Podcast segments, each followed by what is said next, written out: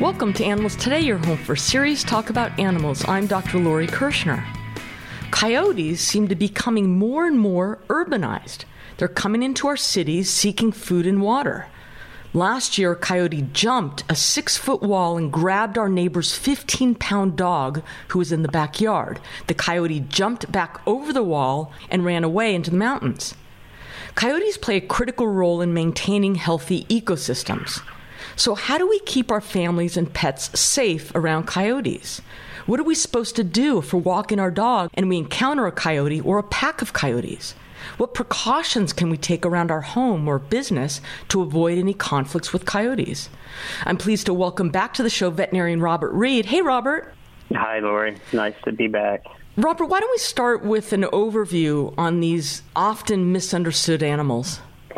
Sure, yeah. Coyotes, as you may know, are one of the most maligned wild animals in our country and on our continent for a lot of reasons, because they've had a lot of interactions over the last 300 years since we've known about them with people that have had negative effects, and most of those in the past were economic. They were dealing with their potential or perceived impacts on ranching.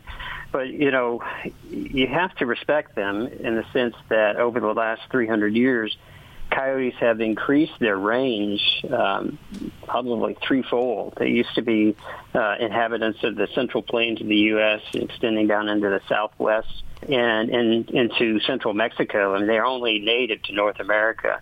But, you know, we can tell from history and from some of the stories from Native American cultures and from the Aztec culture that coyotes have been on the fringes of human society for, you know, hundreds, maybe thousands of years.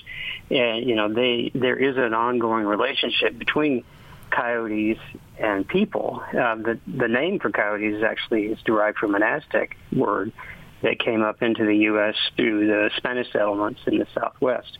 So it is a long history of human relationship. The coyotes have kind of lived off the fringes of human society for some time, and that's probably why they have thrived in the presence of increasing human populations, human cities, because they're extremely adaptable to human ways and to living off the consequences of human development.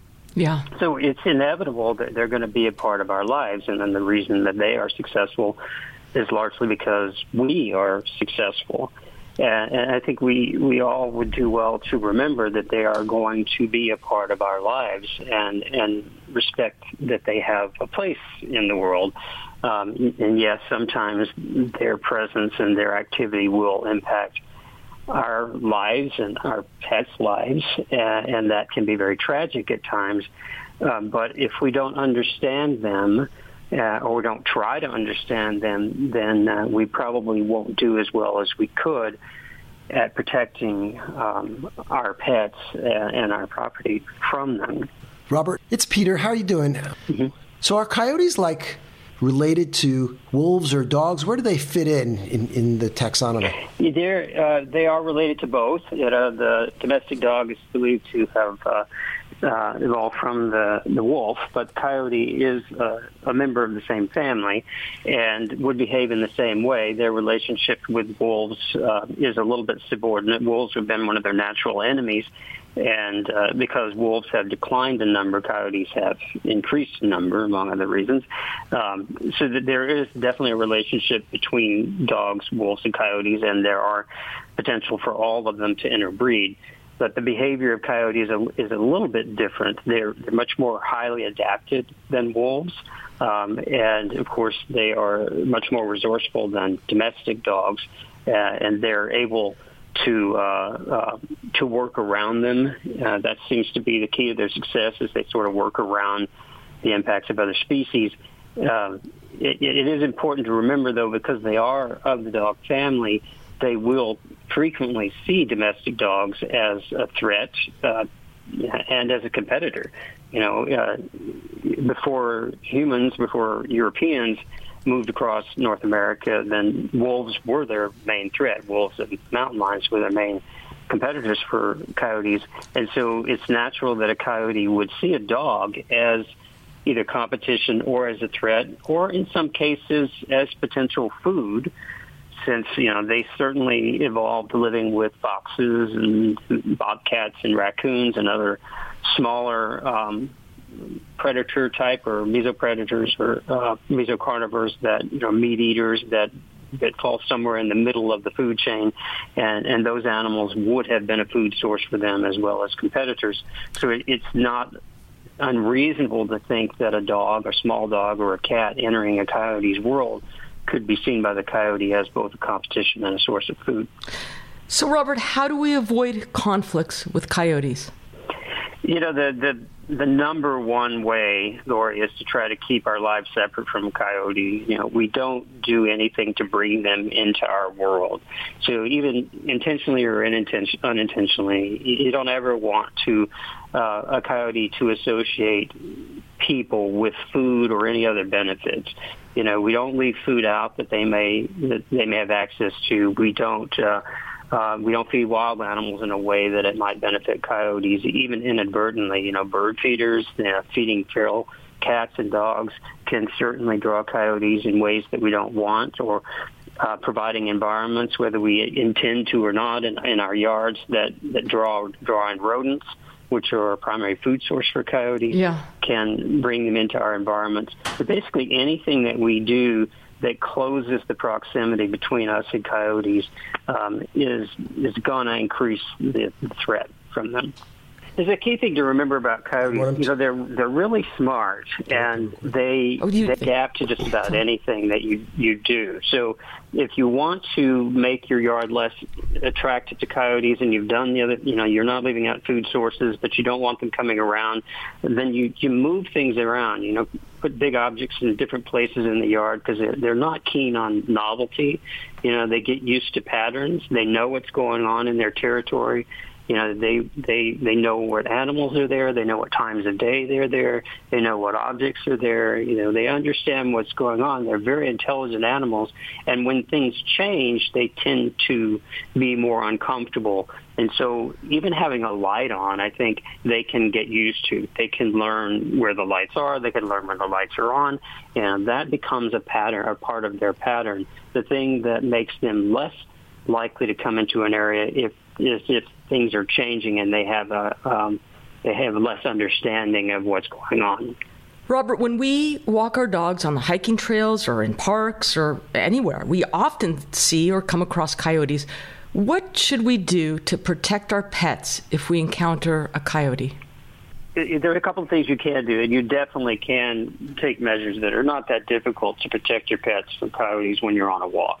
But it's important it's helpful to understand the different types of interactions you might have with the coyote in that situation. One is the coyote could be territorial. It could be protective. It could be defending its territory against a perceived threat, which could be any dog, large or small. And the other is if the coyote sees the dog as prey, which is only going to be a small dog. And that can happen even if they're with a person. But most of the time, the interactions are going to be territorial, because the coyote sees a dog entering their territory as a threat. And, you know, the simplest thing to do is just move away from them, because in those situations, a coyote is less likely to run off. If you have a dog and they're feeling territorial, they may just sort of stand away from you and watch. They may follow a little bit, but they're not necessarily going to chase. They're just kind of scoping out where this intruder is going and how it's going to affect them. You know, if this is during the denning season, which is, you know, when they have pups, it's usually going to be around here from early March to mid to late summer, then they may have a den in the area that they're more protective of, and that plays a role in the degree of their territoriality. But the bottom line is, if that coyote is just standing there watching you, the best thing to do is just move away from them casually. Obviously, your dog should be on a leash so that the dog is not tempted to chase after the coyote, because that never ends well. Right. So, you know, keep the dog with you. Try to stay calm and just move away from the coyote, and the coyote should then go about its business. If the coyote charged your dog, came at your dog in that situation. If it's a small dog, you pick up the dog. If it's a large dog, you bring it close to you, and you make noise. You go at the coyote. You wave your arms. You throw things in the vicinity of the coyote, not at the coyote, but in the vicinity, to startle it, to make it feel threatened by your presence until it moves away. If your dog is being chased by a coyote because it's prey, if your dog is a small dog and a coyote is trailing you, or if it comes out in ambush towards you, then obviously you're going to pick up your small dog, not run. But stand your ground and walk toward the coyote, and if you need to, make noise. But you know, the main point is you don't want to be a threat to the coyote if you're with your dog. You don't want your dog to be a threat to the coyote, and you don't want your small dogs to be seen as a running prey item. Basically, you don't want to run away with your dog and induce them to chase you. So if the coyote is coming at you and is posing a threat directly to you or your dog, then you take a threatening posture. If the coyote is just watching you, if the coyote is standing its ground or trailing you a little bit but not coming close to you, then you just move away and leave them alone. Okay, don't go away. More with veterinarian Robert Reed. We're talking about coyotes. Every day in our community, countless animals are starved, beaten, and abused by people. And sadly, most of these cases go unreported, and the abusers get away with it. And in many cases, someone knew about the abuse but did not report it. So if you see someone hurting an animal, or even if you just suspect something, call the police or animal control right away. Animal abuse does not just mean physically abusing an animal. Neglecting animals can be just as bad. So if you see your neighbor's dog being underfed, left without water, or tied up in the backyard without protection from the elements, it's important to report that too. In many cases, you don't even have to give your name, and your phone call may save an animal's life. Remember, animals can't speak out for themselves, so reporting animal abuse can save lives. This message is presented by Advancing the Interests of Animals. Visit them at AIAnimals.org. That's AIAnimals.org.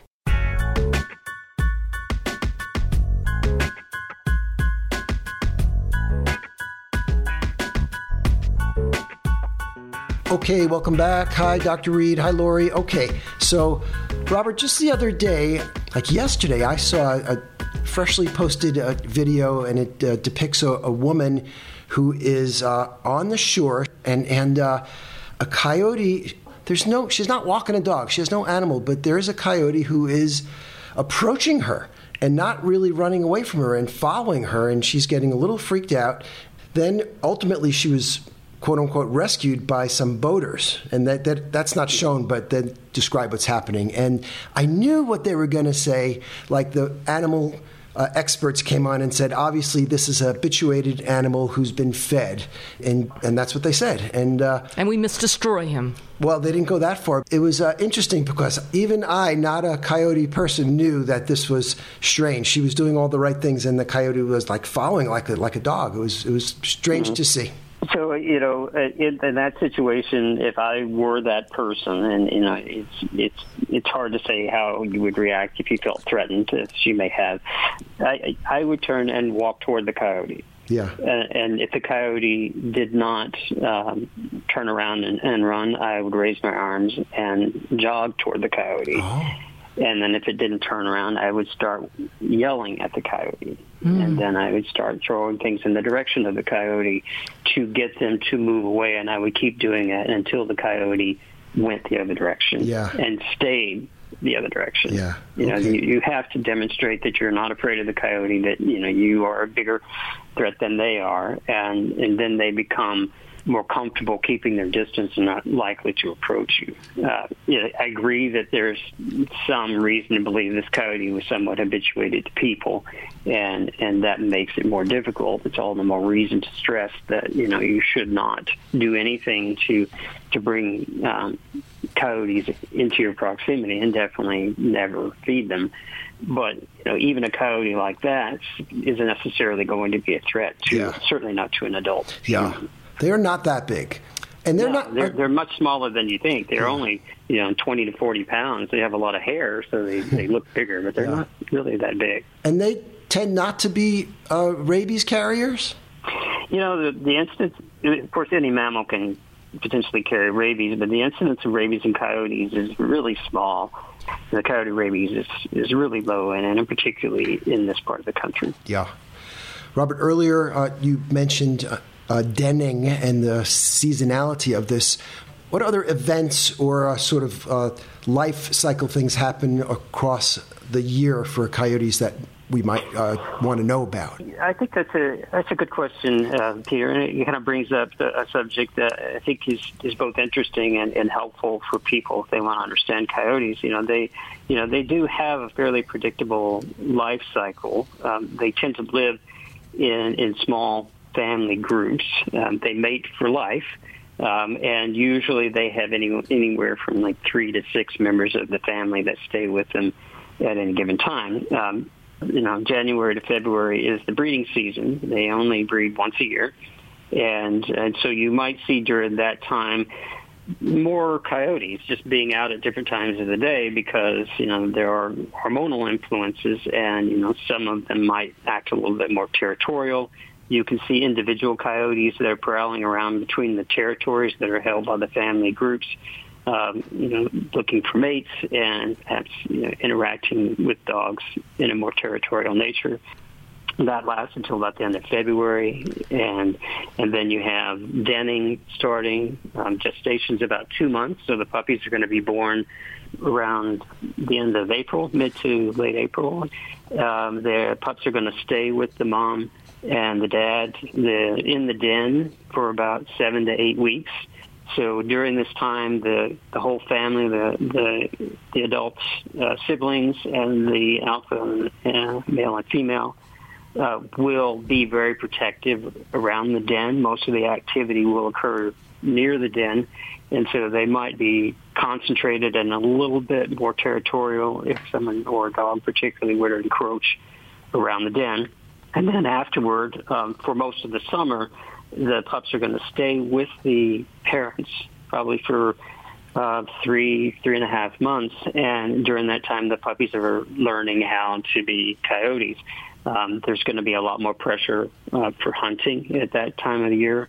You'll see them, they'll be a greater threat to wildlife, their prey species, and potentially to small animals like dogs and cats that are viewed as prey during the summer. And if it's a bad year for rabbits and for other species of wildlife that might normally be food for coyotes, then there might be more pressure at that time on dogs and cats.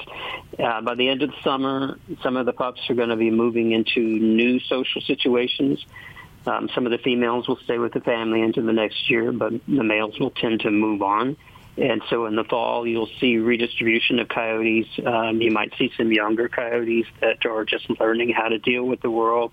It might be a little bit more desperate, so they might be behaving in unusual manners. So they go through the winter, which is generally a time where there's more food available, reorganizing socially so that they will be ready with their pairs and their family groups by the time the breeding starts in the winter. Yeah. It's a fairly predictable pattern, and if you understand that, then you can try to predict when they might be more visible, and you might understand when they might be more territorial. Robert, humans always find new and cruel ways to exploit and abuse wild animals. Why do coyote killing contests exist? The battle against coyotes has been waged for at least 150 years in this country, and most of its efforts have been either federally sponsored or state-sponsored, and they still go on. And the coyotes are not really protected. But, in areas of the country that are where there are traditional ranching communities, especially sheep herding areas, then coyotes are still regarded as a threat, an economic threat, and there are certainly some social factors that play into that.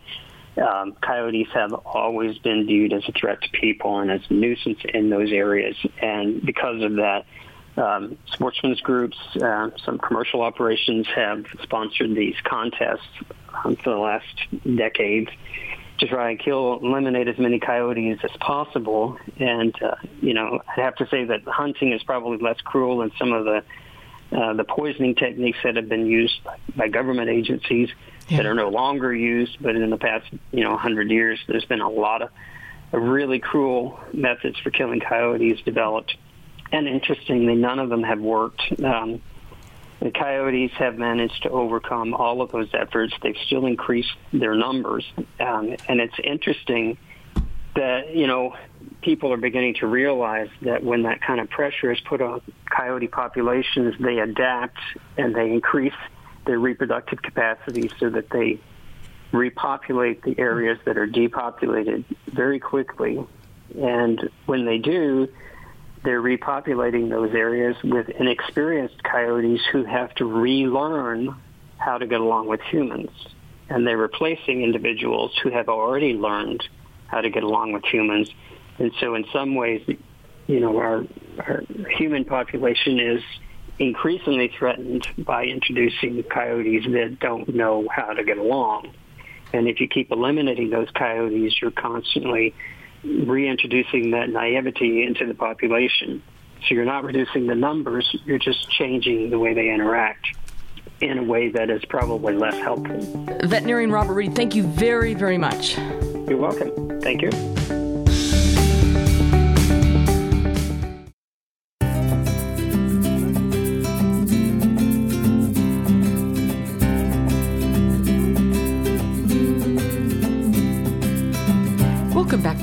Today. Okay, Peter, the topic of today's quiz is famous anthropomorphic or animal cartoon characters. Show off. Ready? Probably one of the most recognizable cartoon characters in the world. Yeah. This dog was created by American cartoonist Charles M. Schulz and made his first appearance in a 1950 comic strip. Snoopy? Yep. What kind of dog was Snoopy from Charlie Brown? Snoopy was a beagle. That's correct.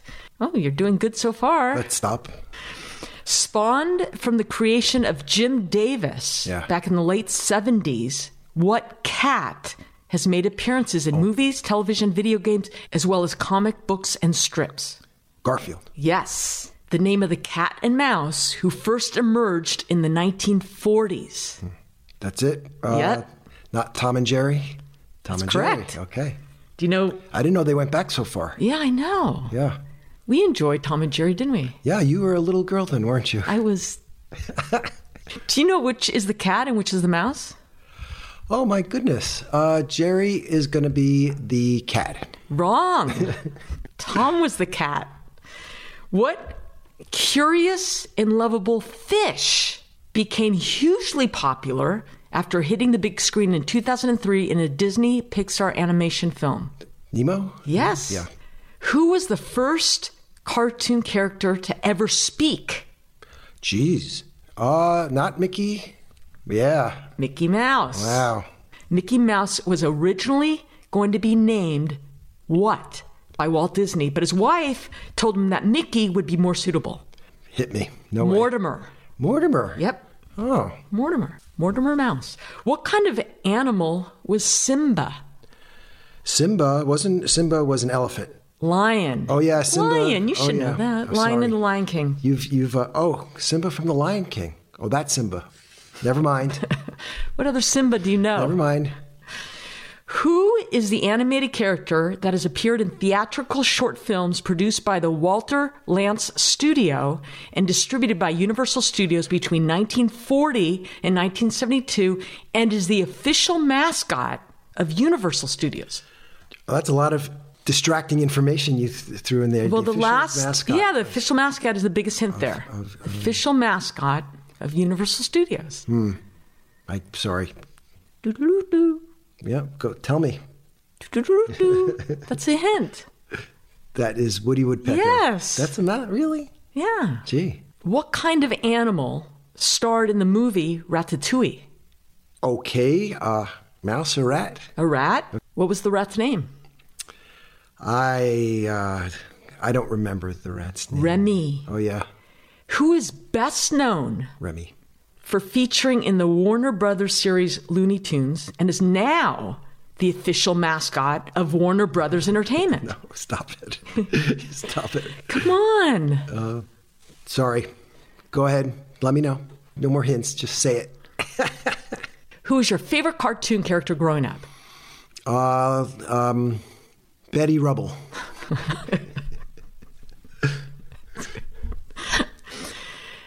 Bugs Bunny. Oh, yeah. Official mascot of Warner Brothers Entertainment. What kind of animal is Speedy Gonzales? He is a mouse. Okay. Yes. Okay. What's the catchphrase of Speedy Gonzales? Oh, boy. The catchphrase is... I think this is why Speedy Gonzales was canceled I guess in our culture right now. But anyway, it is arriba, arriba, andale, andale. Yeah. Okay. Okay. It is what it is. Who was the first person to voice Daffy Duck? Oh, boy. You're going deep. Okay. I don't know. Mel Blanc. Yeah. Do you know how many voices Mel Blanc did on Looney Tunes? I'm going to say 30. Over the span of his career, he was in over 5,000 cartoons and did over 400 different voices for them. Yeah. He earned the nickname, the Man of 1,000 Voices. Jeez. What kind of animal was often referred to as Taz? Not the Tasmanian Devil? Yes, the Tasmanian Devil. What cartoon character was banned in Finland because he never wore his pants? Bugs Bunny, Roadrunner, or Donald Duck? Okay, I'll go with Donald Duck. Donald Duck is correct. Yeah. Should be wearing his pants. Yeah. What was the name of the French character who is constantly on the quest for love and specifically is in the pursuit of a female black cat? Yeah. Pepe Le Pew. Yes, that one I remember. What kind of animal is Pepe Le Pew? He was a skunk. Yes. What does Pepe Le Pew mean in English? Oh, in English? Yeah. Le Pew, smelly? Yeah, Pepe the Stink. What was the name of Pepe Le Pew's girlfriend? The cat. The cat, kind of girlfriend. Her name was, I don't remember. Go ahead. Penelope Pussycat. Oh, yeah. Jeez. What kind of dog was Scooby-Doo? German Shepherd, Great Dane, or English Mastiff? I will say Great Dane. Correct. Scooby-Doo got his name from which Frank Sinatra song? Strangers in the Night, The Lady is a Tramp, I Get a Kick Out of You, or My Funny Valentine? I think the first one. Yes. Scooby-Dooby-Doo. Strangers in the Night. The inspiration for the name Scooby-Doo came from the Frank Sinatra song Strangers in the Night when Sinatra sings Dooby-Dooby-Doo at the end of the song. Winnie the Pooh is one of the more iconic cartoons of all time. But what is Winnie the Pooh's original name? Oh. Edward Bear, Paddington Bear, or Rupert Bear? Boy, so many confusing leads there. I'm going to go with Edward. Edward Bear's correct. Okay. What kind of animal was Wilbur in Charlotte's Web? In Charlotte's Web? I'm going to say Wilbur was a... I'm not into Charlotte's Web, so I'm going to say a fly. A pig. Okay. That one you should know. I don't know that. Okay. What kind of animal was Tigger in Winnie the Pooh? Well, Tigger was Tigger, the only one. So Tigger was Tigger. What kind of animal? I think that's the point that I'm trying to say. Tigger sort of resembled... Tigger was his own species? Yes. I believe Tigger was a tiger. I think you're deluded there. I don't think you're watching these carefully enough. I beg to differ. I focused on my cartoons. I think Tigger was a tiger. I thought Tigger, since he's the only one, he was like unique. Like just a unique species. Right. Oh, my goodness. Okay. Well, I'm going to have to look that up. That's very important to know. Yes.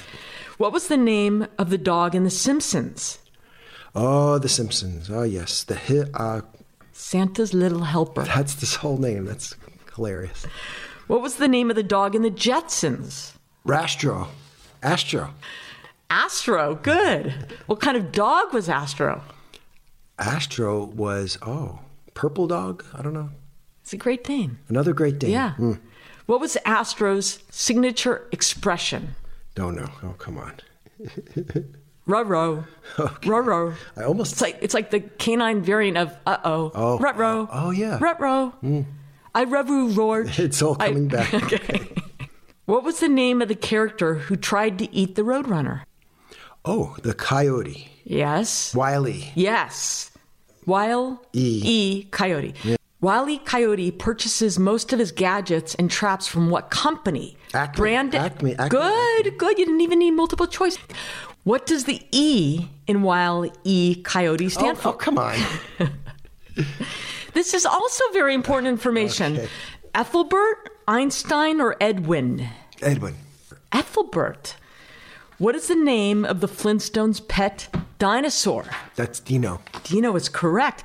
Dino's main color was blue, red, or purple? Purple. Purple is correct. How does Dino greet Fred Flintstone when Fred comes home from work?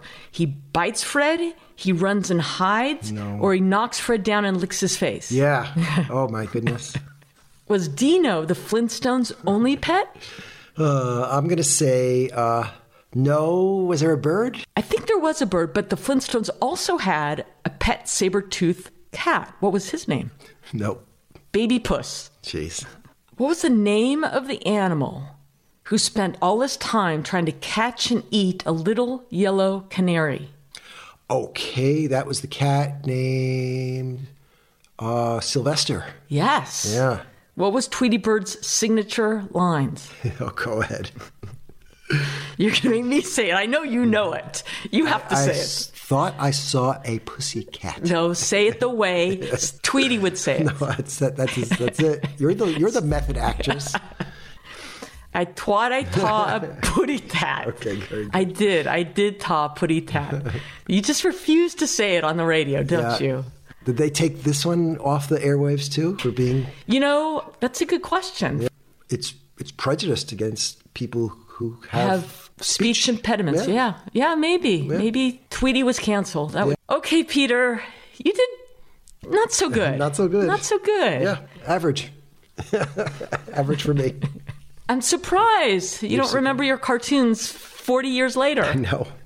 But Lori, the one factoid from all this that I found most fascinating, you know, from an adult perspective, all those voices that Mel Blanc conjured up to make them all distinct and different. And I just wonder if they did a PET scan on him now and really understood how his brain can create 400 different ideas and keep them all from blending into just a few. It's really incredible. Oh, that's so interesting. Yeah, that's my takeaway.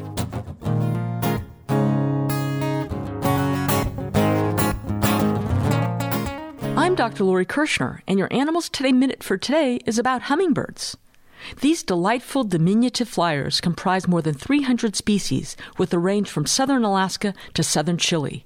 Thanks to their unique figure-of-eight pattern of wing flapping, hummingbirds can move in precise, quick movements, including backwards and upside-down flight. Hovering by a flower permits their long, specialized tongues to reach the flower nectar before darting off to the next meal. And depending on the sugar content of the nectar, hummingbirds may consume up to their own weight of it each day. Less preferred foods include tree sap, pollen, and insects. But a lot of energy is required to sustain their metabolic rate, which is the highest of any warm-blooded animal. Their name, of course, comes from their characteristic sound produced by the rapidly flapping wings, measured at up to 80 beats per second. The smallest hummingbird, the bee hummingbird, can weigh less than 2 grams. That's less than a penny, and most weigh less than 5 grams. It's easy and fun to attract hummingbirds to your garden with easily available feeders and sugar solution. But here's a tip. They often get stuck in open garages after being attracted to the red color of the door's emergency release cord's handle. Their natural instinct to fly upwards to safety rather than horizontally out the opening can tire these little guys out. But by painting the handle a different color than red or wrapping it with black electrical tape, the birds won't wander into the garage. And that's your Animals Today Minute for today.